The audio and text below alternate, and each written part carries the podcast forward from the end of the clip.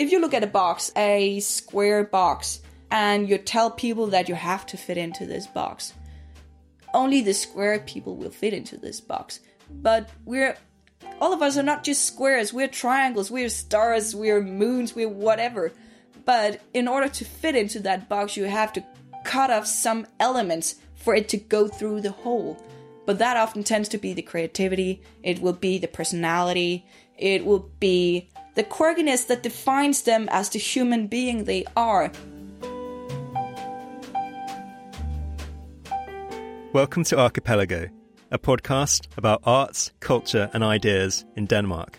I'm your host, James Clasper, and in this episode, I look at ways of helping what's been termed the unexotic underclass single mothers, veterans, people struggling to find work.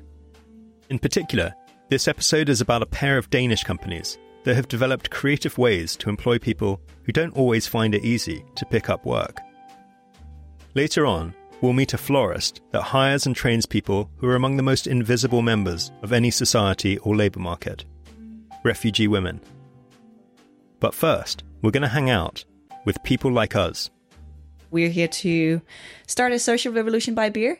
By that, we mean to brew great craft beer, to create jobs for people from socially marginalized groups, and to try to challenge societal conceptions of communities and normality. That's Alberta Janica, the head of press, social media, and communications at People Like Us. Founded in Copenhagen in 2016 with support from Danish beer giant Mikkeller, People Like Us is a brewing company run by people who have been diagnosed with, among other things, autism, Asperger's syndrome, social anxiety, PTSD, and ADHD. Or what Alberta describes as letters and numbers on a paper that in a society often defines you as either being sick or having a condition or having a handicap or so. The problem, she says, is that society tends to stereotype people with a particular diagnosis. Autistic people, for example, tend to be equated with the Rain Man, the title character of the 1988 Hollywood movie starring Dustin Hoffman. Socially awkward, but endowed with an incredible memory for facts, figures, and baseball scores. People diagnosed with ADHD, Alberta says, are widely seen as easily addicted, unable to focus on anything, and in and out of jobs or prison. And if that is your understanding of the people who in a few minutes will enter your shop, then I understand that you might be a little concerned or worried or, or suspicious about it. And it's precisely this type of fear or suspicion that people like us tries to dispel, not least because it all too easily leads to people with diagnoses being marginalized from the job market. If you focus on autism alone, it's in between 60 and 80% of people with autism who is outside the labor market in Denmark. It's not because people don't want to work. Uh, of course, there are some people who are not able to work, and you should not force them into it. But there are a lot of people with the potential to be a part of the labor market if we dare to challenge the structures of the labor market and the conceptions of what defines a real job, what defines the proper working hours, what defines your identity as an employee.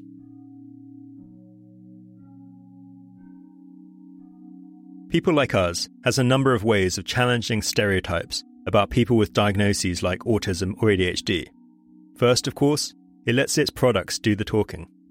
Indeed, the beers it develops, and their labels in particular, try to challenge people's perceptions and trigger conversations about different diagnoses and the associated stereotypes. Take one of its most popular brews, an American IPA called Unpuzzled Infinity. Conceived by the company's identity developer, Simon Vesterer, the beer confronts what the company sees as an outdated symbol for autism.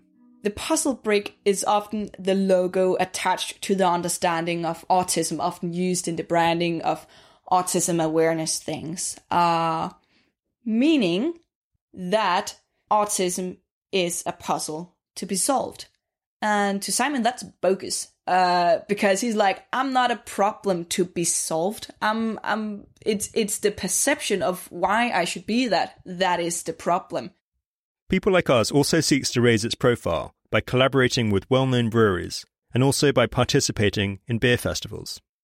Which made me curious: how do people react when they hear about a brewing company run by people with autism and ADHD? Initially, the reaction has been very like the head to the shoulder. Oh, that's very nice. That's very sympathetic. And the word sympathetic has, in our opinion, got a quite negative uh, sound to it in the sense that it is often defining uh, that you are doing a job to take care of people who are less capable of being a part of this world than you are. Alberta, however, explains that people like us often upends people's expectations of it. Consider what happened a few years ago when some of her colleagues took part in a local beer festival. They were telling about people like us, and then they came to the area of yeah, it's people uh, from socially marginalized groups, and it's it could be uh, autistics. And there's a guy just instantly like, oh, where are they? Like, where where you're hiding them, basically, um, as if they were like dogs that hid under the table or something like that. And uh, Ronnie, one of my colleagues, were like, well, I'm one of them. And the instant reply from this guy was like pointing at a bowl of peanuts and being like, How many peanuts is in that bowl? It was a classic case of stereotyping. But what could have been an ugly moment was precisely the kind of opportunity that people like us embraces.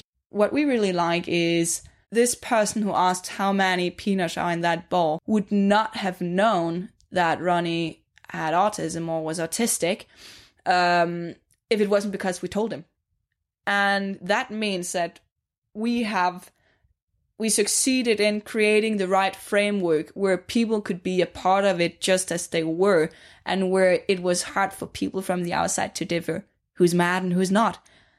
And that is that is the thing. A lot of people think that people with diagnosis are mad. As it happens alberta herself has a diagnosis one that she made me aware of during the course of our interview if it's okay, then I can feel I need a. Uh, I have ADHD myself, so I can feel I don't have any medication in my blood anymore. So okay. I just need to take a pill, and then my focus would be back. and when Alberta returned, I asked her to explain what defines the people like us approach to employment, and she began by describing how most companies tend to hire people. You have a certain job description, and then you'll have to find a person who would be able to fulfill that job um, in people like us, we turn the entire HR strategy uh, the opposite way around.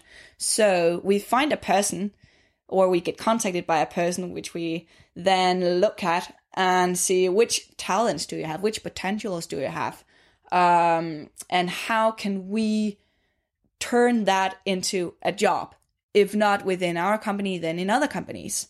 Indeed, as well as hiring people to work in its brewing business, people like us outsources jobs to other companies including the Danish brewing giant Mikkeller. Interestingly, people like us seems to take something of a long view in its thinking about jobs. Alberta explains that while the Danish labour market might not be as productive as those in Eastern Europe, say, or in China, Denmark can compete on innovation. With one caveat we need to create space for innovation. And that's what we're trying to do with creating these kind of jobs of thinking outside the box of saying you have a talent that the society just haven't figured out how to put into a box yet. So let's expand the understanding of what would then define a job. And that leads on to my favorite thing that alberta says. It's a description of how institutions and organizations expect us to conform and what happens to us as a result. If you look at a box and it's a square box and you tell people that you have to fit into this box. Only the square people will fit into this box. But we're all of us are not just squares, we're triangles, we're stars, we're moons, we're whatever. But in order to fit into that box, you have to cut off some elements for it to go through the hole. But that often tends to be the creativity, it will be the personality, it will be the quirkiness that defines them as the human being they are in order to conform to the norm of being a good citizen or being the right employee or fitting into this job description.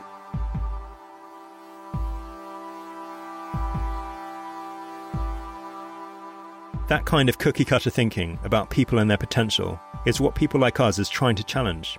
Though this makes perfect sense to me, I initially struggled to understand how people like us did things differently, which is when Alberta said this. We have a brewery dancer named Bjarke. That's right. Just like the Happy Mondays and the Mighty Mighty Bosstones, people like us has its very own dancer. Take a bow, Bjarke Østergaard. Bjarke is a guy we've known for quite some years. Uh, he's autistic and has ADHD uh, and has had quite a tough background. So uh, the the system has been quite resistant to what do we do with him, and I've basically given up on him. Alberta says Bjarke is good at three things doing calculations with six digit numbers, proofreading, and ballroom dancing. And of the three, ballroom dancing may be what he's best at. In fact, he once came second in the Danish national championships. So we were like, how can we combine this uh, talent of dancing with our company?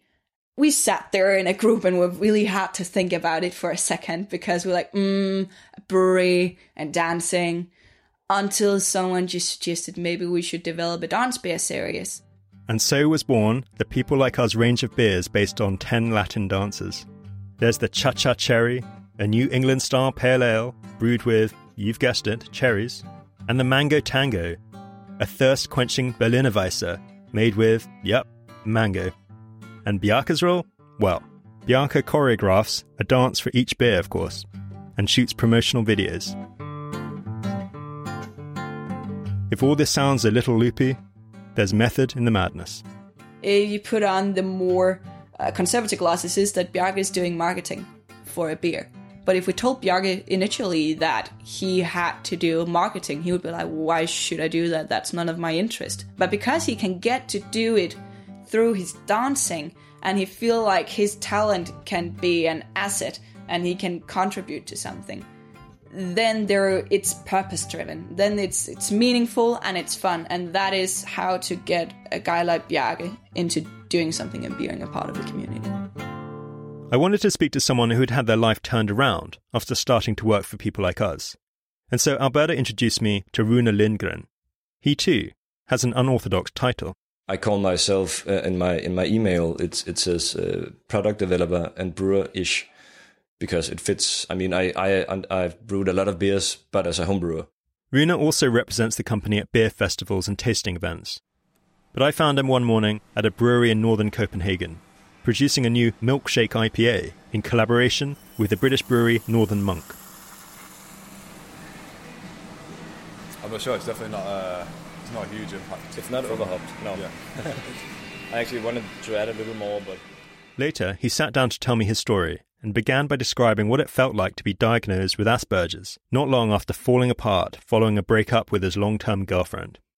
At that time, I didn't have a diagnosis yet, but still something was pretty uh, unpleasant, to put it mildly. Uh, I couldn't sleep and everything, so I got the the the, the diagnosis Asperger's syndrome. Uh, and it made a lot of sense actually. I couldn't really get the, the, pieces to fit because I'm uh, yeah, well, I'm not a stupid guy. I, I have educations.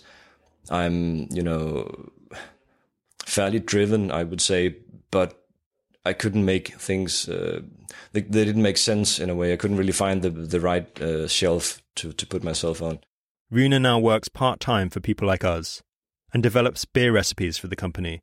I asked Rune how his role had changed him. I wouldn't say that it had, has changed me, but it had made me maybe uh, to be poetic blossom a little more or fill out my character a little more. I'm not sure exactly how to put it. Rune also told me he felt people like us was his thing, so to speak, and that he was proud to be part of a team. Above all, he says it gave him a strong sense of identity. Whenever you meet somebody, one of the first questions is almost always, What do you do? And if you don't do like, well, anything, if you don't earn your, actually, what people are asking you is, How do you make your money? Which is a kind of a rude question. Um, and I, I really don't want to be, uh, and I don't see myself as a victim in any way. So if I, if I say, well, I'm on, on welfare benefits, then people are going to have, uh, many people will have a, a certain image already uh, or have a, made a judgment about what kind of character I, I am. And that's not to my benefit. I also got the impression that Rune takes immense pride in his work. For him, people like us is first and foremost about brewing high quality beer. I could fear in the beginning that that if we uh, approached some some brewery and asked them to do a collaboration, or if they would would be interested in that, that they would see it as a social cause only, uh, and that would I would have a big problem with that because uh, for me it's very important that it's still uh, craft beer at the highest level. Uh, otherwise, I wouldn't. Yeah, otherwise I would be a victim. Actually, in my opinion.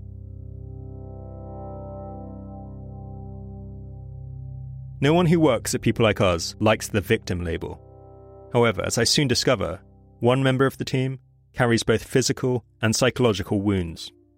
I have PTSD, and I also have an injury in my back um, from uh, an explosion. That's production and logistics manager Jon Nielsen. In August 2007, at the age of 20, Jon joined the Danish Armed Forces. A year later, he was deployed to Afghanistan, where he was engaged in what's called force protection, protecting soldiers, convoys resupplying bases, VIPs, and so on. The job required him to spend most of his time in an armoured personnel carrier, which is what he was in when his life changed forever. Long story short, just uh, uh, stop dancing around it. Um, we lost three guys. Um, they hit an IED. Uh, I was in front of them in the vehicle in front of them, so we actually actually just passed that IED. Apparently, there's this uh, hatch that you open up, um, to be in the tower of the uh, armored uh, personal carrier. Um, and I was sort of sitting a little bit on that hatch uh, to get a better overview. And when the uh, vehicle behind us uh, hit the IED, um, it was a very big bomb. It's like 25 kilos or something. The the hatch has a, a little bit of um, wiggle room, I guess you could call it. Uh, you do lock it, um, but it still moves a little bit. And I guess that movement um, is was enough uh, to to hit my back because the the injuries I have uh, is consistent with the size of the hatch.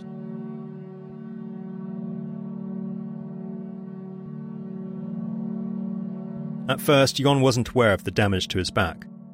Having buried his fallen comrades back home in Denmark, he returned to Afghanistan to complete his tour of duty. It wasn't until he returned to Denmark for training and went on foot patrol with a fully loaded backpack that he discovered that something was seriously wrong my back was completely smashed. Uh, I couldn't stand up, more or less. Um, and that resulted in a lot of pain. Uh, I think I had like chronic pain for a couple of years. Uh, I woke up every night like eight to ten times because uh, I couldn't sleep. There was a lot of pain. I had to move around all the time. Um, it's still there a bit, or well, a lot actually, but uh, I guess I've gotten used to it. Jon says that things spiraled out of control when his physical injury manifested itself.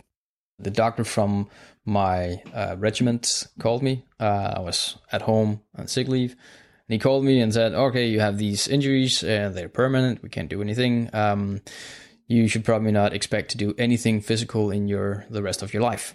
Bye bye. so that was sort of the the call I got from him, and that's when everything just crashed for me. Uh, the film broke, as we say.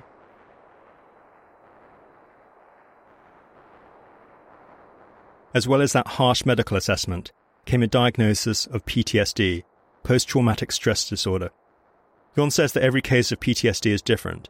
In his case, however, it included a loss of joy and the desire to bury himself in the ground and not do anything.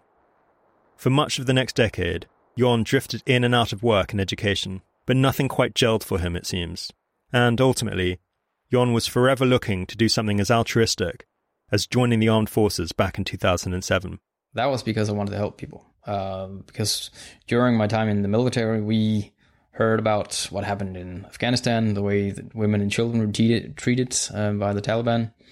And I wanted to do a difference to make their lives better. Eventually, he saw a Facebook post about people like us and its brand new War Veterans Project, a way to help create awareness of the difficulty that many ex soldiers have getting into the job market especially those with physical injuries or who have been diagnosed with PTSD. One thing led to another, and, well, today, Jon is the company's production and logistics manager, responsible for picking up and delivering the company's beers. He's also the ambassador for the War Veterans Project. That was the first time since the army that I actually felt the same fire um, for uh, for a job.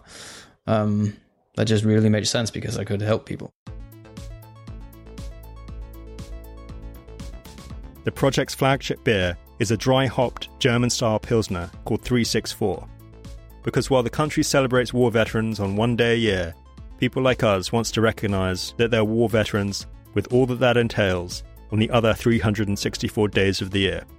Simply put, the more of it that's sold, the more war veterans people like us can hire. Why is that good? Well, it's because uh, the way that we work here is that we try to focus on the individual's um, preferences and how they work best in the job. So it's not they don't need to fill out the specific boxes. Um, they need to do something that they actually like and care for. Um, and we find that as an, I see it as a better value that they have a work community, um, something to get up uh, for in the morning. Alberta Janicke, People Like Us' as communications guru, also makes an important point about the role of community. Some veterans come back struggling with isolation or struggling with PTSD and in general just struggling to get back into a new community because they've been used to a certain community but now they're leaving that community. And and how do you then transfer those skills into uh, something usable for another kind of labor market? Uh, but also a labor market that accepts that you might have some days that are better than others. If I, for example, have a pretty bad day, um, it's okay for me to say that to, to my boss that I'm not coming to work today, and it's not a sick day I need to use for it. That's just the way it is here. It's fine. Then I just go home, um, and it's accepted. Uh, and I think that's the the most important thing, I guess, is the acceptance of the individual's situation. And he too is in no doubt that people like us has changed his life. It makes me happy, so it's a good thing, and therefore it's really important. Uh, and if I can make this happen to others, um, if I can get others to feel the same joy and about going to work, um, get a, a meaning in their life, or yeah, uh, get that flame back, well, then it's all worth it.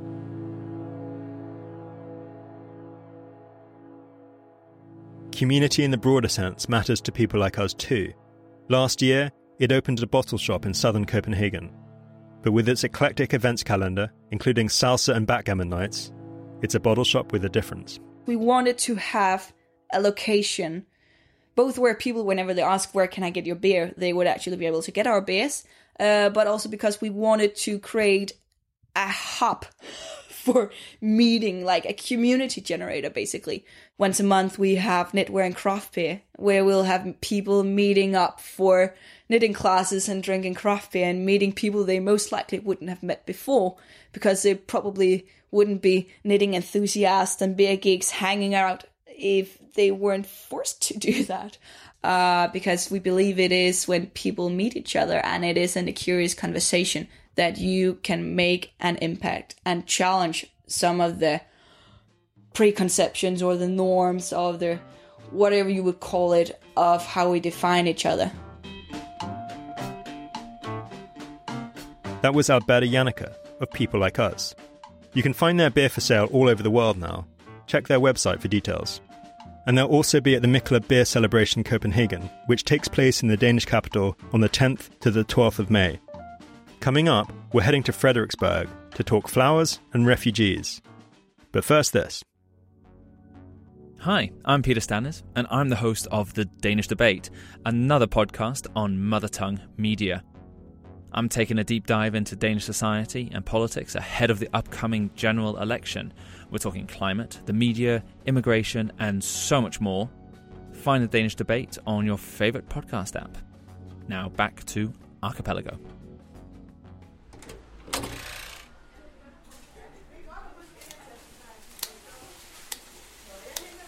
It's two o'clock on a weekday afternoon in early spring, and in a basement in Frederiksberg, a well to do corner of Copenhagen, five young women are putting together bouquets of flowers roses, tulips, and stargazer lilies. They're assembling eclectic looking bunches and packaging them for delivery by cargo bike across the city. They're laughing a lot too and speaking Danish, even though it's not their native tongue. And that's because three of the women came to Denmark as refugees one from Eritrea, one from Syria, and one from Kosovo.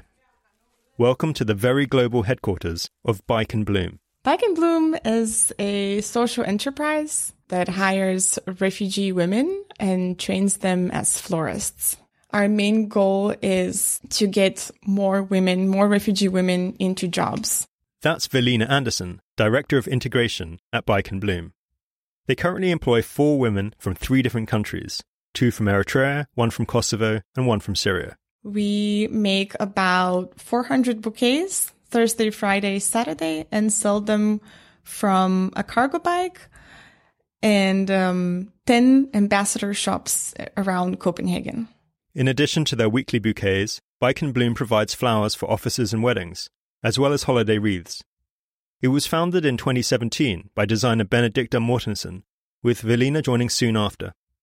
When we started Bike and Bloom two years ago, they were about 11% of refugee women in jobs after staying in Denmark for two years, whereas the number for men was 43%.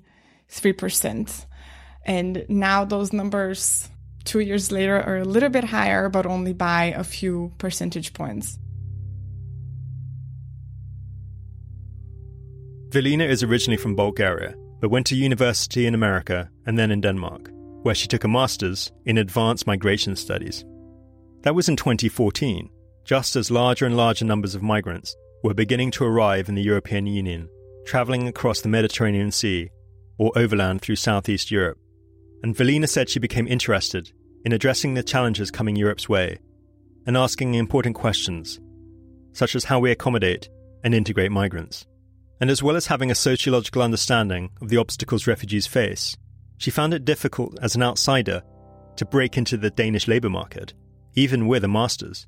I found myself in the, I would say, typical position of a recent graduate um, that didn't speak the local language, you know, unemployed and sending tons of applications. My passion was really to work directly with migrants and be more present in you know their their work and what they're going through or what they're experiencing in that respect velina is skeptical of what you might call the danish integration curriculum basically teach people how to bike and teach them about various different cultural components um, but it's very much a classroom setting where you have classes in how to be a part of Danish culture and how to get a job in Denmark. And I mean, I didn't find that to be effective in my own experience. And, you know, I had a master's degree and spoke three languages and I, you know, was still unemployed at the end of the day. So I thought, how can we really uh, help refugees into jobs or what, what would be some effective tools that would be helpful in their experience.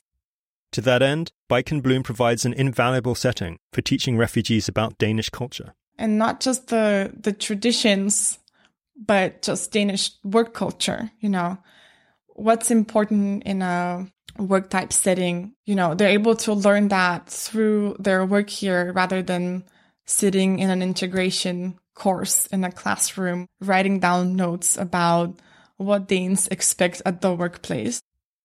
Bike Bloom works with local municipalities and the Danish Refugee Council to find applicants. They begin with one to two month internships, which become part time jobs if both the woman and the company find it to be a good match. And this, says Velina, is usually an invaluable foothold on the Danish employment ladder. You're trying to find your first job with limited skills and not much experience uh, to show for formally on a CV. Um, and of course, even if you have had jobs back in the country where you come from, it's very hard to to call and get a reference or figuring out figure out how that job translates into um, you know what we know in Denmark. You know, Bike and Bloom is a really good way to to go around the system because you don't need any formal training with flowers or previous experience. There's also the importance of giving refugees financial independence. Getting a paid job is a very important part of integration because you kind of gain this confidence in economic stability and independence um, and that means a lot, especially when you have a family. A lot of them also don't want to be seen as you know, victims in any way or as the face of refugee women. They just see their family as a very normal family. You know, their kids go to school and they go to work. Refugees face many obstacles, including social isolation. But as Velina explains, the main thing really is the language barrier. And it's here that Bike and Bloom really makes a difference. It's clearly a fun and sociable workplace. All of the women face each other in the small basement workshop, with dozens of different flowers spread out on tabletops in front of them. They learn how to make um, bouquets. While they make the bouquets, they also chat about this and that and their day and all kinds of anecdotes and stories. And it's a really good way to advance your language. That's not all. Turns out flowers are a good medium for people trying to learn a new language. You know, it's a visual tool. so you can, of course, show how something is supposed to look. What was this flower called? Or what is that thing you used to cut the string? And yeah, it's a good way to, to get new vocabulary, but also to sort of practice the language in a safe space. I caught up with two of Bike and Bloom's industrious florists I spoke to Lydia, who's originally from Eritrea and has lived in Denmark for four years, and then to her colleague Flanita. Originally from Kosovo, she's lived in Denmark for eight years and is married with three children. I asked them, in my own dreadful Danish, what their favourite flower is. Jeg kan godt lide rosa.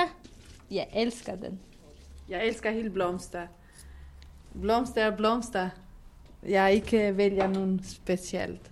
Jeg elsker hele. As I say, my Danish isn't great. But the gist of it is that Lydia loves roses, and Flanita, well, Flanita's being very diplomatic and saying she loves all flowers equally. But never mind the language skills, what about the flowers?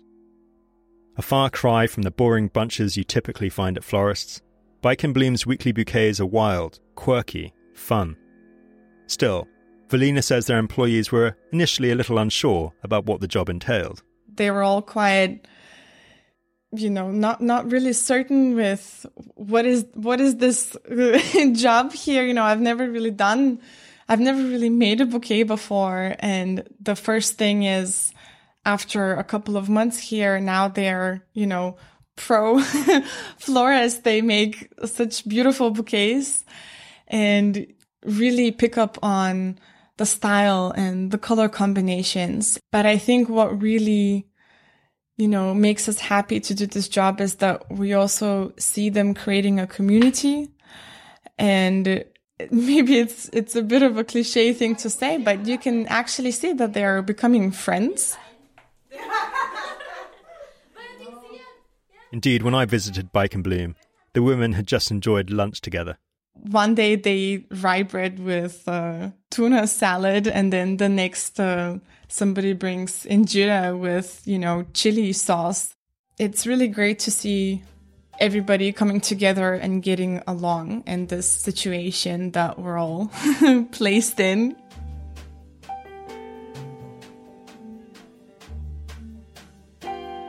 And that was Velina Anderson, Director of Integration at social enterprise Bike and Bloom, which, like people like us, is working hard to challenge cultural stereotypes and societal expectations to provide opportunities to individuals often excluded from the labour market, and to stop them being depicted as victims. You can pick up bouquets from Bike and Bloom's cargo bike on the corner of Vesterbrogade and Værnedamsvej, from its new shop in Christianshavn, or from one of their 10 ambassador shops dotted around town. And that's all we've got time for. You've been listening to Archipelago, a podcast about arts, culture, and ideas in Denmark.